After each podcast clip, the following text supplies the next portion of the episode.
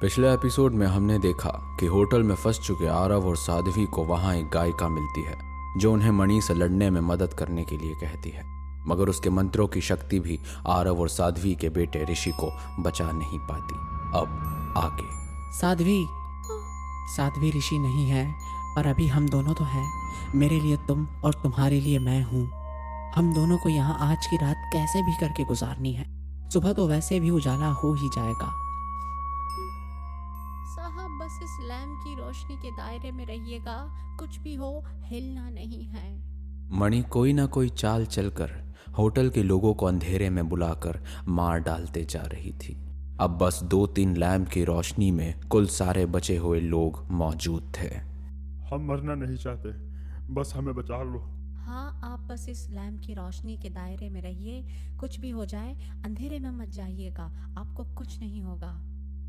पास की टेबल पर बैठा एक बच्चा बार बार अपनी माँ से कह रहा था। मुझे प्यास लगी है। रुको यहीं बेटा। जाने दीजिए ना पापा सामने की ही टेबल पे बॉटल रखी है। तभी आरव उसे बीच में रोक कर कहता है। पर वो टेबल अंधेरे में है। वो सभी पंद्रह से बीस लोग बस एक रोशनी के सहारे अपने जीवन की लौ को सलामत रखे हुए वक्त गुजार रहे थे। यूँ ही तीन घंटे बीत गए। और अभी रात के तीन बज रही थी। वहाँ लगभग सभी सो चुके थे। मगर पास की टेबल के उस बच्चे से अब उसकी प्यास संभाले नहीं जा रही थी। तब वो अपने बाएँ देखता तो पाता कि दूर की टेबल पे अंधेरे में एक पानी की बोतल रखी हुई है। वो चुपके से उठता और उसकी ओर कदम बढ़ाने लगता। वह उजाले से अंधेरे के दायरे में पहुँचता और उस प्लास्टिक की बोतल को पकड़ लेता। उस बोतल पकड़ने के शोर से सबकी नींद खुल जाती है और उसके माँ बाप उसे वहाँ देखकर घबरा जाते हैं। मामा देखो मैंने पानी पी लिया। और उसके बोतल रखते ही मामा। मणि उस बच्चे को अपने साथ पीछे खींच कर ले गई।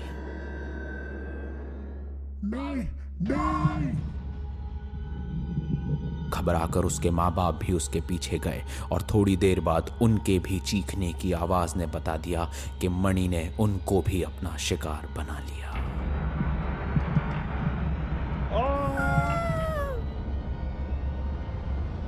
साहब, बस सुबह होने का इंतज़ार कीजिए।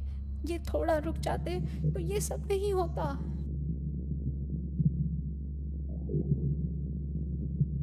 ऋषि ऋषि साध्वी। साहब, उन्हें सोने दीजिए। जागने से उन्हें हकीकत देखकर और दुख होगा।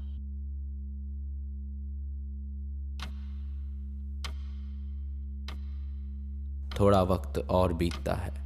सुबह की चार बज रही होती है। आरव अपने मोबाइल में रेडियो ऑन करता है। तो थोड़ी ही देर बाद उसे सुनने को मिलता है। Very good morning to all of you अभी अभी हमारे शहर के लिए राहत की खबर सुनने को मिल रही है कि बारिश बंद हो चुकी है और सुबह तक बाढ़ का पानी भी इतना कम हो जाएगा कि रोज़मर्रा की ज़िंदगी जारी रह सके। अथॉरिटीज के आदेश पर सुबह नौ बजे से सारी बस और एयरपोर्ट सेवाएँ शुरू कर दी जाएगी। ये सुनकर आरव को राहत महसूस होती है। साध्वी बस बारिश बंद हो गई है और सुबह होते ही हम यहाँ से चले जाएँगे। हाँ। तुम आराम करो साध्वी बस तीन घंटे में उजाला हो जाएगा। इतने दुख इतनी घबराहट इतने खौफ के बीच आरव को यह सुनकर सुकून मिलता है कि उसे लगता है कि अगले दिन वो दोबारा अपने बचे परिवार को लेकर लौट जाएगा। उसकी इन्हीं खुशियों के ख्यालों में खोए हुए सुबह हो जाती है और उस होटल की खिड़कियों से सूरज की रोशनी हर जगह फैल जाती है। और चाहिए साहब अरे उठो उठ जाइए साहब सुबह हो चुकी है। बस अब चलने की तैयारी कीजिए। बाहर सड़क पे पानी तो भरा है। दो तीन घंटे में जो कम हो जाएगा। आरफ तुम ऊपर जाकर कुछ देर सो जाओ। मैं तब तक सारा सामान पैक कर लेती हूँ। ठीक है साध्वी। आरव ये कहकर ऊपर के रूम के लिए आगे बढ़ता है। वो देखता है कि होटल में हर जगह लाशें पड़ी हुई हैं। और बचे हुए लोग अपना सामान पैक कर रहे हैं। उसने वैसे ही ज़िंदगी में इन तीन दिनों में इतना खौफ देख लिया कि अब उसे ज़्यादा डर नहीं लग रहा था। वो अपने रूम में जाता है और बेड पर सो जाता है। तीन से चार घंटे बीतने के बाद दोबारा उठता है और अपना मुँह धोने के लिए बेसिन में जाता है। बेसिन में अपने मुँह पे पानी मारकर वो अगले पल सामने मणि को देखता है। लेकिन पलक झपकने पर वो वहाँ नहीं होती। बाहर निकलने पर आरव देखता है कि साध्वी का सामान रूम में नहीं है। मतलब वो अपना सामान पैक कर पहले से ही नीचे जा चुकी है और शायद उसका रास्ता देख रही है। आरव रूम का गेट खोलता है और धीरे धीरे आगे बढ़ता है। पर अब वो देख रहा है कि वो जगह मैली और पुरानी दिख रही है। रास्ते में जो पेंटिंग सुबह तक चमकती नज़र आ रही थी वो टूटी लटकी हुई है। उनपे मकड़ी के जाले लगे हुए हैं धूल लगी हुई है। वो सीढ़ियों से नीचे उतरता है तो देखता है कि वो जगह बिल्कुल बंजर सी दिख रही है। आरव को कुछ समझ नहीं आ रहा होता है। साध्वी साध्वी। आरव नीचे जाता है तो देखता है कि पूरी होटल में सब कुछ बिखरा हुआ है जैसे सालों से यहाँ कोई आया ही ना हो। साध्वी कहाँ हो तुम? आरव को अब चिंता सताने लगती है। थोड़ी आगे जाने पर आरव की नज़र एक बोर्ड पे पड़ती है। वो उस बोर्ड की धूल अपने हाथ से पोछ के उसमें लिखे नाम पढ़ना शुरू करता है। उसमें होटल के स्टाफ का नाम लिखा होता है। सबसे ऊपर सुकेश शर्मा का रिसेप्शनिस्ट एंड केयर टेकर में नाम पढ़ के वो नीचे की ओर बढ़ने लगता है और एक नाम पर आकर उसकी उंगलियाँ, जैसे वक्त, कुदरत और उसकी आत्मा रोक देती है। वो नाम लिखा था Sadhvi Singh, hotels lead singer ये पढ़कर जैसे आरव के साँसें उसकी धड़कन और दिमाग थम जाता है। साध्वी का नाम आरव पीछे पलटता है। तो पाता है कि वो गायिका जो कपड़े पहनी हुई थी, वो ही के वो ही पहनकर साध्वी उसके पीछे खड़ी है और उसकी गर्दन पकड़कर अपनी हरी चमकीली आँखों से उसे अपने दबोचे हुए शिकार की तरह घूर रही है।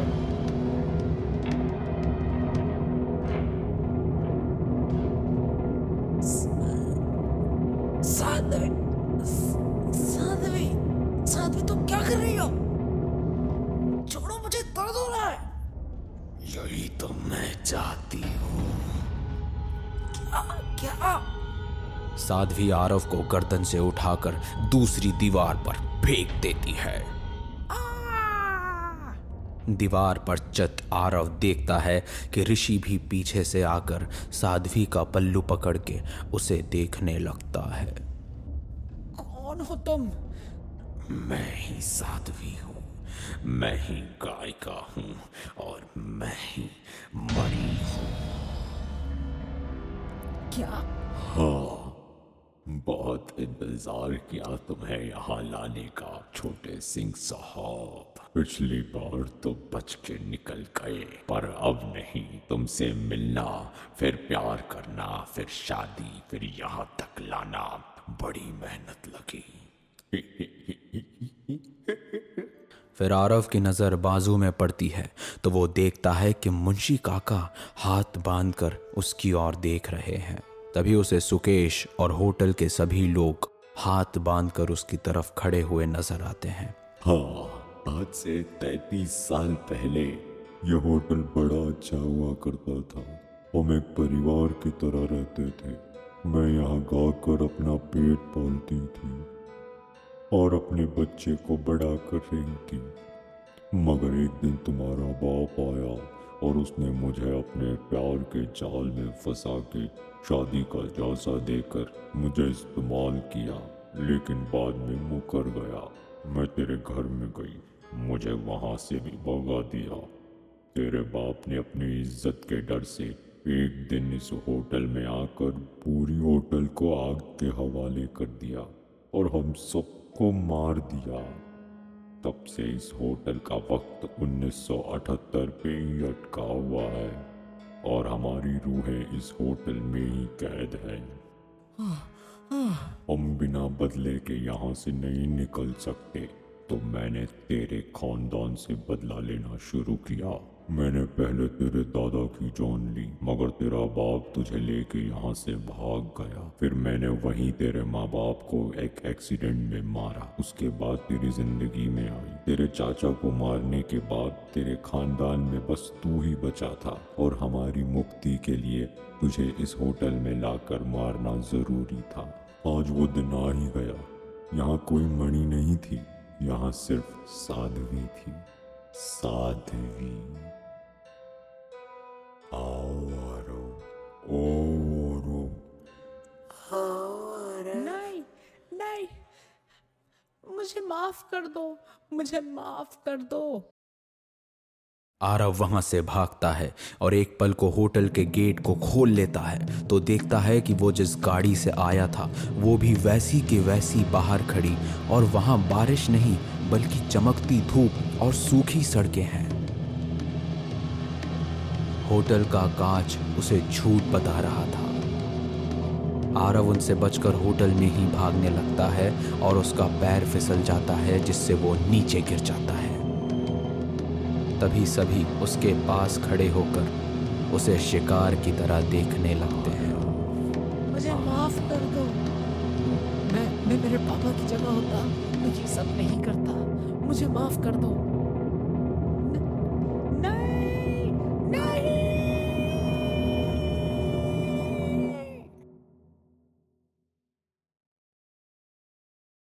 आरव की आँख खुलती है। वो देखता है कि होटल में मौजूद वो सारी रूहें एक एक कर ऊपर की ओर आसमां में जा रही है। क्या मुंशी काका, क्या ऋषि, क्या साध्वी? सब के सब 1978 में इस होटल में मारे गए थे। तब से उनकी रूहें यहाँ कैद थी। आरव ने अपनी गलती मानी तो जाकर उन सब की रूहें शांत हुई। आरव उठता है और उस होटल से बाहर निकलता है। वो गाड़ी चालू करता है और फिर तिरछी नज़रों से बंजर जली हुई होटल ग्रैंड लाइफ को देखता है और उन सारी रूहों को भी जो अब मुक्ति के मार्ग पे जा रही है।